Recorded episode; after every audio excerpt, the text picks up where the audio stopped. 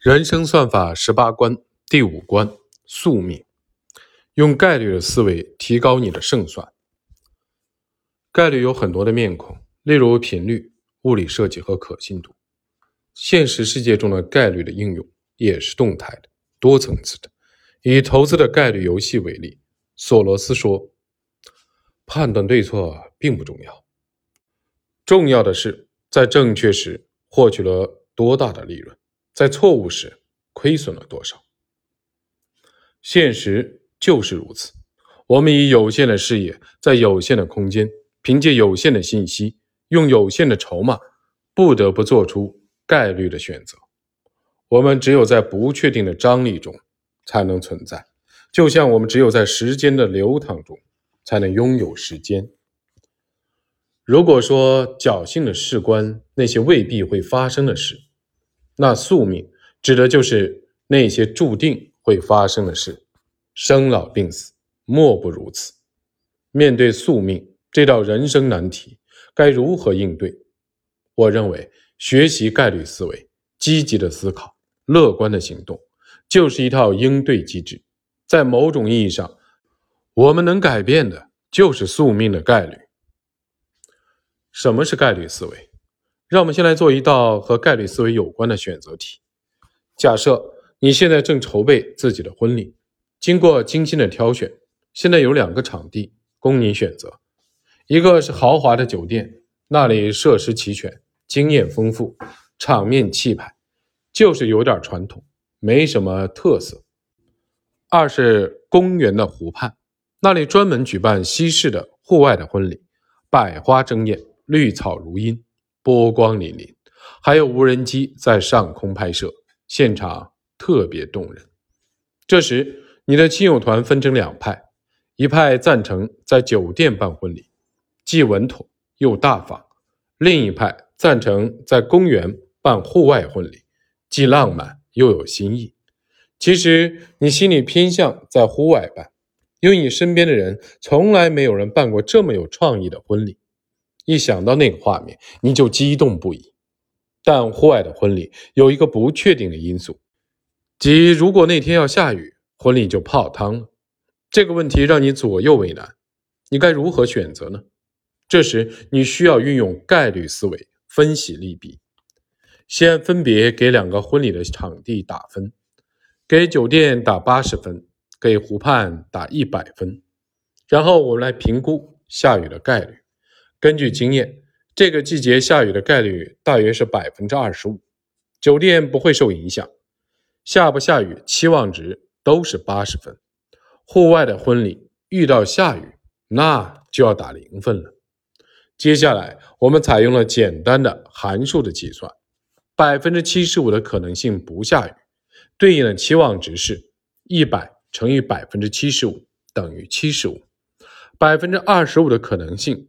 会下雨，对应的期望值是零乘百分之二十五等于零，两者加起来，户外婚礼在可能下雨的情况下的得分是七十五分。尽管户外的婚礼非常有吸引力，但是根据计算，酒店婚礼的期望值高于户外婚礼的期望值，所以你还是应该选择在酒店举办婚礼。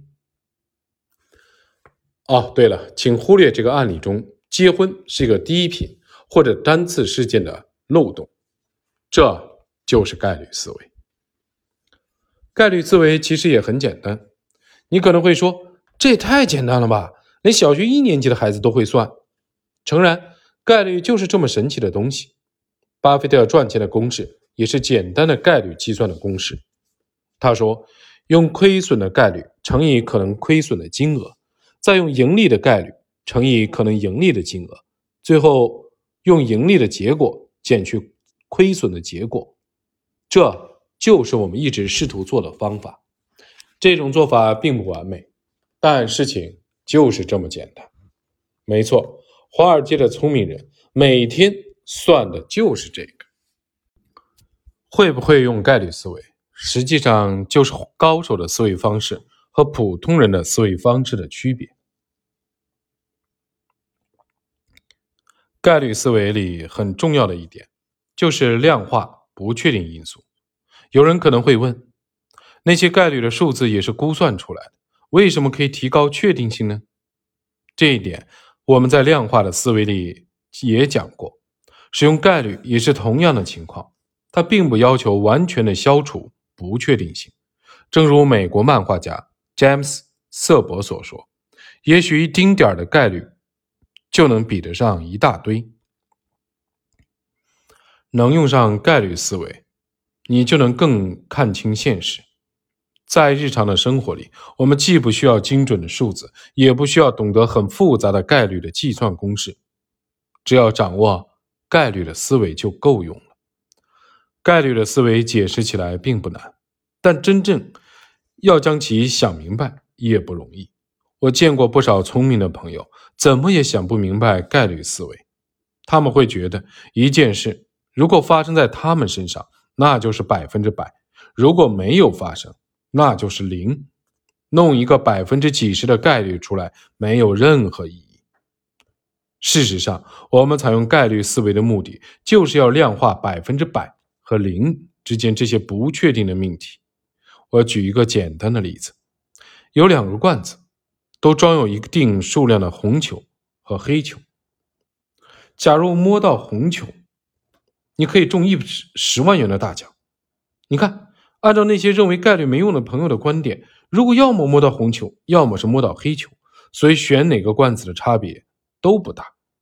但是我们拆开罐子来看一看，A 装了一个红球，九个黑球；B 装了五个红球，五个黑球。我想所有人都会选择 B 罐，因为在 A 罐摸到红球的概率是百分之十，在 B 罐。摸到红球的概率是百分之五十。这道题很简单，但我想借此说明，概率思维是用来衡量机会的。学会了概率思维，就能提升把握机会的准确性。研究者也证明，以概率计算为基础的分析的框架，远远胜过人的直觉。甚至专家在他的专业的领域的直觉也比不上一个简单的概率的计算。比如，斯坦福大学的一位教授设计出一个评测红酒质量的公式。这个公式的参数包括葡萄生长期的平均的温度、冬季的降雨量等等。最后，公式算出来的结果比那些红酒专家的预测更准。如果你掌握了概率思维，就能提升自己应对不确定性问题的判断力。调整自己的认知系统，形成强大的人生算法。谷歌创始人用概率思维对抗疾病，让我们来看一个用概率改变命运的精彩的故事。二零零六年，谷歌创始人谢尔盖·布林测出自己的 LRRK2 基因突变，这意味着他患帕金森症的可能性高达百分之五十。面对这个坏消息，布林的做法。简直可以列入概率思维教材的经典的案例。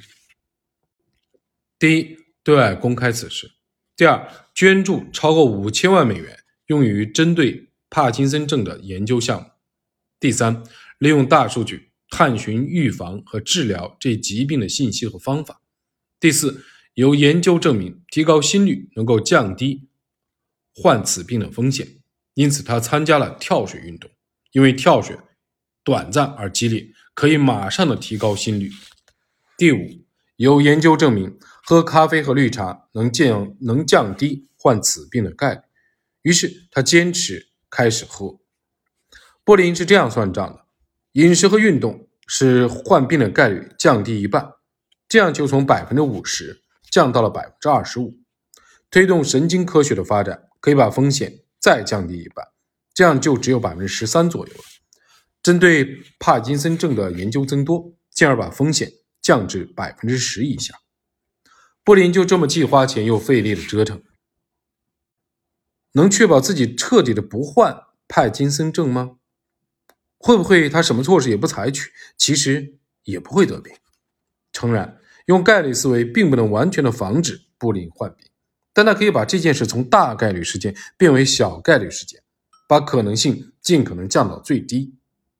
不管结果如何，布林的思考和行动都体现出了我们当今这个不确定的世界里，一个高手应该具备的概率思维。运用概率思维，在不确定的因素面前积极的思考、乐观的行动，这不就是我们常常希望的，把命运掌握在自己的手上吗？更确切的说，我们能改变的只有命运的概率。你要勇于改变自己的人生概率。对于我们每个人来说，该怎么把概率的思维应用到自己的人生中呢？除了用概率来理解具体的事件之外，其实还有人生概率这个问题，我们的思考模式和行为模式，其实就是我们的人生概率。打个比方，把自己想成一粒骰子，掷出一个数字一就中奖。根据概率，中奖的概率是六分之一。拼命的扔骰子有用吗？天天的琢磨扔骰子的手势有用吗？没用，因为六面骰子的先天的结构和随机的游戏的规则已经决定了你的中奖的概率。在这种情况下，若要改变中奖的概率，你只能改变自身的结构。假如你变成一粒金字塔形状的骰子，只有四个面，所以你扔出的数字一的中奖概率，那就提高到了四分之一。你如果把自己变成了硬币，其中一面的数字是一，那么你中奖的概率就变成了二分之一。关于改变自己的人生概率。我想和你分享一个特别触动我的传奇的故事，这是关于高尔夫球手老虎伍兹改变自己挥杆姿势的故事。一个顶尖的球手早就形成了自己的挥杆的姿势，有些人一辈子都不会变，但伍兹不这么想。在他赢得多次的大满贯的冠军之后，仍然主动的改变了挥杆的姿势。做出这个选择可谓相当的艰难。为什么？因为球手在这个过程中必须冒着成绩下滑的风险，和原来的旧的习惯去抗衡。在人们质疑他的改变时，他说自己是先退后进，然后大步前进。这就是改变自身概率的精彩的案例。例如，你永远按照以前的姿势挥杆，就像持续扔一个结构没有变化的骰子，很难有大的突破。而老虎伍兹在已经非常成功的基础上。依然勇于改变自身的概率，调整挥杆的姿势，从底层重新的构建了自己的击球优势。就像我们刚才说的，他从系统的层面把自己变成一粒中奖概率更高的骰子。这种改变往往是痛苦的，但更是脱胎换骨的。正因为伍兹有这般的勇气。他在经历了多次的手术，遭遇了一系列的人生低谷以后，还能在四十三岁时奇迹般的获得美国大师赛冠军，这被称为历史上最伟大的回归。英国经济学家沃尔特·白志浩说：“生活是概率的大学校，在这个学校里，我们每个人不应该甘心当一个被扔来扔去的骰子，而是要努力探寻人生的概率。”哪怕现实的世界充满了迷雾，我们没有足够的数据和能力来明确的执行，我们也要学会用概率的思维，勇敢的往前探索。当我们运用概率思维，评估关键的变量，量化生活的不确定性，形成自己的人生算法时，就有可能一步步的逼近这个世界的真相。复盘时刻一，据推测。翻车鱼从一枚受精卵发育成成鱼的概率只有百万分之一，那该怎么办呢？秘密武器是用数量来实现概率的便利性。一条中等体型的翻车鱼一次能产下三亿个卵，是脊椎动物中产卵数量最多的。这种长相奇怪的鱼用这种方式顽强的繁衍了下来。从生命到宇宙万物，假如真有造物主，他主宰的工具就是概率。二，概率在我们看来对一个人最有价值的数学知识。然而，我们并没有认真的学过这门课程。为什么呢？第一，懂概率计算未必有概率思维；第二，理解了概率思维又未必能采取概率的行动。人们不愿意计算，尤其不愿意计算概率。更多时候，人们喜欢采用启发式思考，用深藏在记忆中的被我们编织起来的故事取代更精确的概率计算。三，现实中绝大多数人要么黑白分明，非此即彼，要么就阴阳混沌，倒浆糊。现实有灰度的概率，就是用来精确的描述和运用这种灰度的。蔡崇信说：“任何机会，基本上当有百分之三十的把握的时候去做，才能大赢。因为概率太小，可能亏本；有百分之五十的把握的时候，即便赢了，基本也是小赢；有百分之八十的把握的时候，基本上就是红海了。如果等到百分之百有把握了，世界上可能就根本没这种生意了。即使极度的厌恶不确定性的巴菲特，其价值投资也会出错。”只是长期而言，赚钱的概率更高。认识了概率，在行动上就不会过度的追求完美。我们往往需要在信息不完整的前提下做决策。四，投资和人生，就是对不确定性的处理。我们要为犯错做好准备，也要适当的冒险。这是一种豁然性的思维。人们总是容易高估自己与众不同。也会经常的幻想，这次真的不一样。然而很多事情真的很难摆脱概率。例如，你要出版一本书，先别想自己能不能做成这件事，以及计划多长的时间做完。先去问一下做出版的朋友，这件事以前的成功率是多少？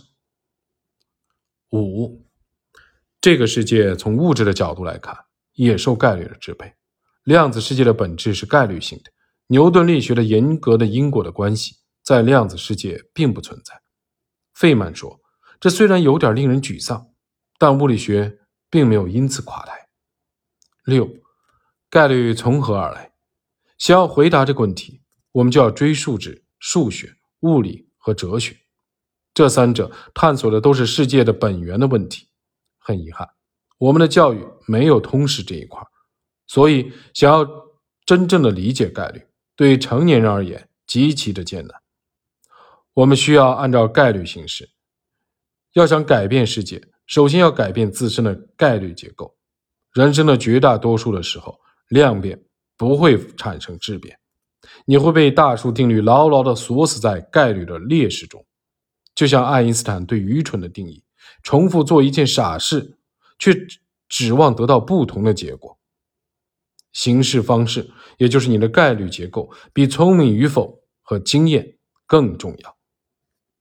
段永平在谈及怎么保证选对人这个问题的时候说：“没有绝对的方法来保证，但如果选人时先看合适性，也就是价值观的匹配，会比只看合格性、做事情的能力要好得多。选中合适的人的概率也会大得多。”看。概率无处不在。八，荷兰哲学家巴鲁赫·斯宾诺莎说：“幸福并不是美德带来的报酬，而是美德本身。我们遵循概率，未必一定会有好的结果，因为命运会用恶作剧来捉弄概率。但这并不影响我们由此获得的从容和幸福。此外，为了让自己不被偶然戏弄，我们要努力从赌徒的模式升级为赌场的模式，让大数定律。”为自己服务。诺奖得主莫里·盖尔曼说：“宇宙的历史并不只是由基本的定律决定的，它取决于基本的定律和除此之外一长串的巧合或者说概率。基本理论并不包含这些概率，它们是额外的东西，因此它并不是万物理论。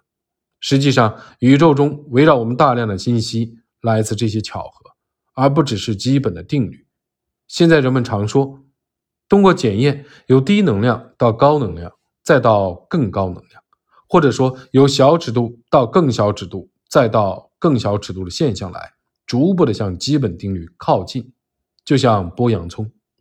我们这么不断的继续下去，建更高能的加速器来找寻基本粒子，这样就能够逐步的深入粒子的结构。沿着这条路，我们就可以逐渐的接近基本的定律。人生赢家就是概率赢家，他们要么是走了超级的狗屎运，要么是洞悉了巧合背后的基本的定律。大部分人屈服于命运，少部分人与命运抗争，作为他们命运的一部分。极少数人试图发现命运的把戏。